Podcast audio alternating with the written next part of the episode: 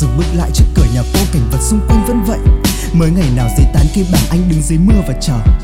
Thời gian qua đi, tưởng như những nỗi đau đó đã lành sẹo, nhưng khi quay đầu nhìn lại, anh giật mình nhận ra cô vẫn luôn là hành trang mà anh mang theo. Anh nhận ra chẳng có ai yêu anh bằng chính anh yêu bản thân. Anh nhận ra anh chẳng đủ tư cách yêu cô khi những bão tố vẫn còn cản chân. Anh vẫn lưu số điện thoại của cô với tên gọi thân thương nhất. Anh vẫn lén giấu kỷ niệm về cô trong ngăn kéo đó, bức thư phê màu dòng chữ nghịch ngoạc với những từ ngữ đường mật. Anh cứ giữ hình ảnh cô trong ký ức lâu như vậy, lâu đến mức anh quên mất đã lâu giờ anh chẳng còn thấy.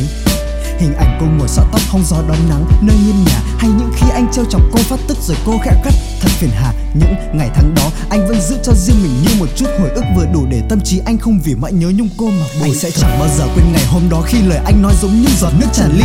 Cô quay bước bỏ lại mọi thứ và đi, chẳng màng gì.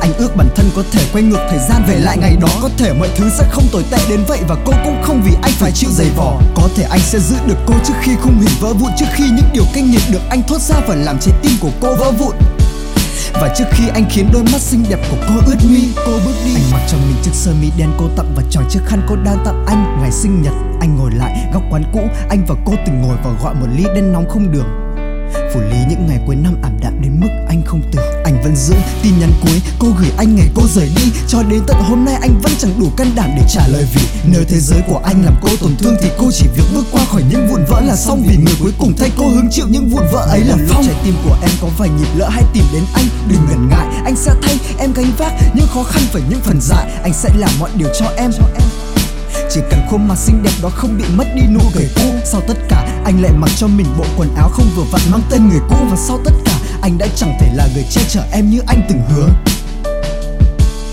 Và xin lỗi em vì anh đã không thể cho em nhiều hơn một bản nhạc. Anh sẽ chẳng bao giờ quên ngày hôm đó khi lời anh nói giống như giọt nước tràn ly.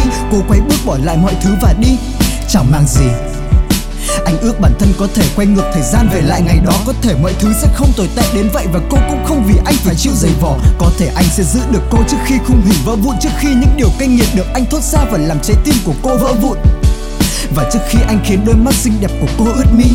Cô bước đi.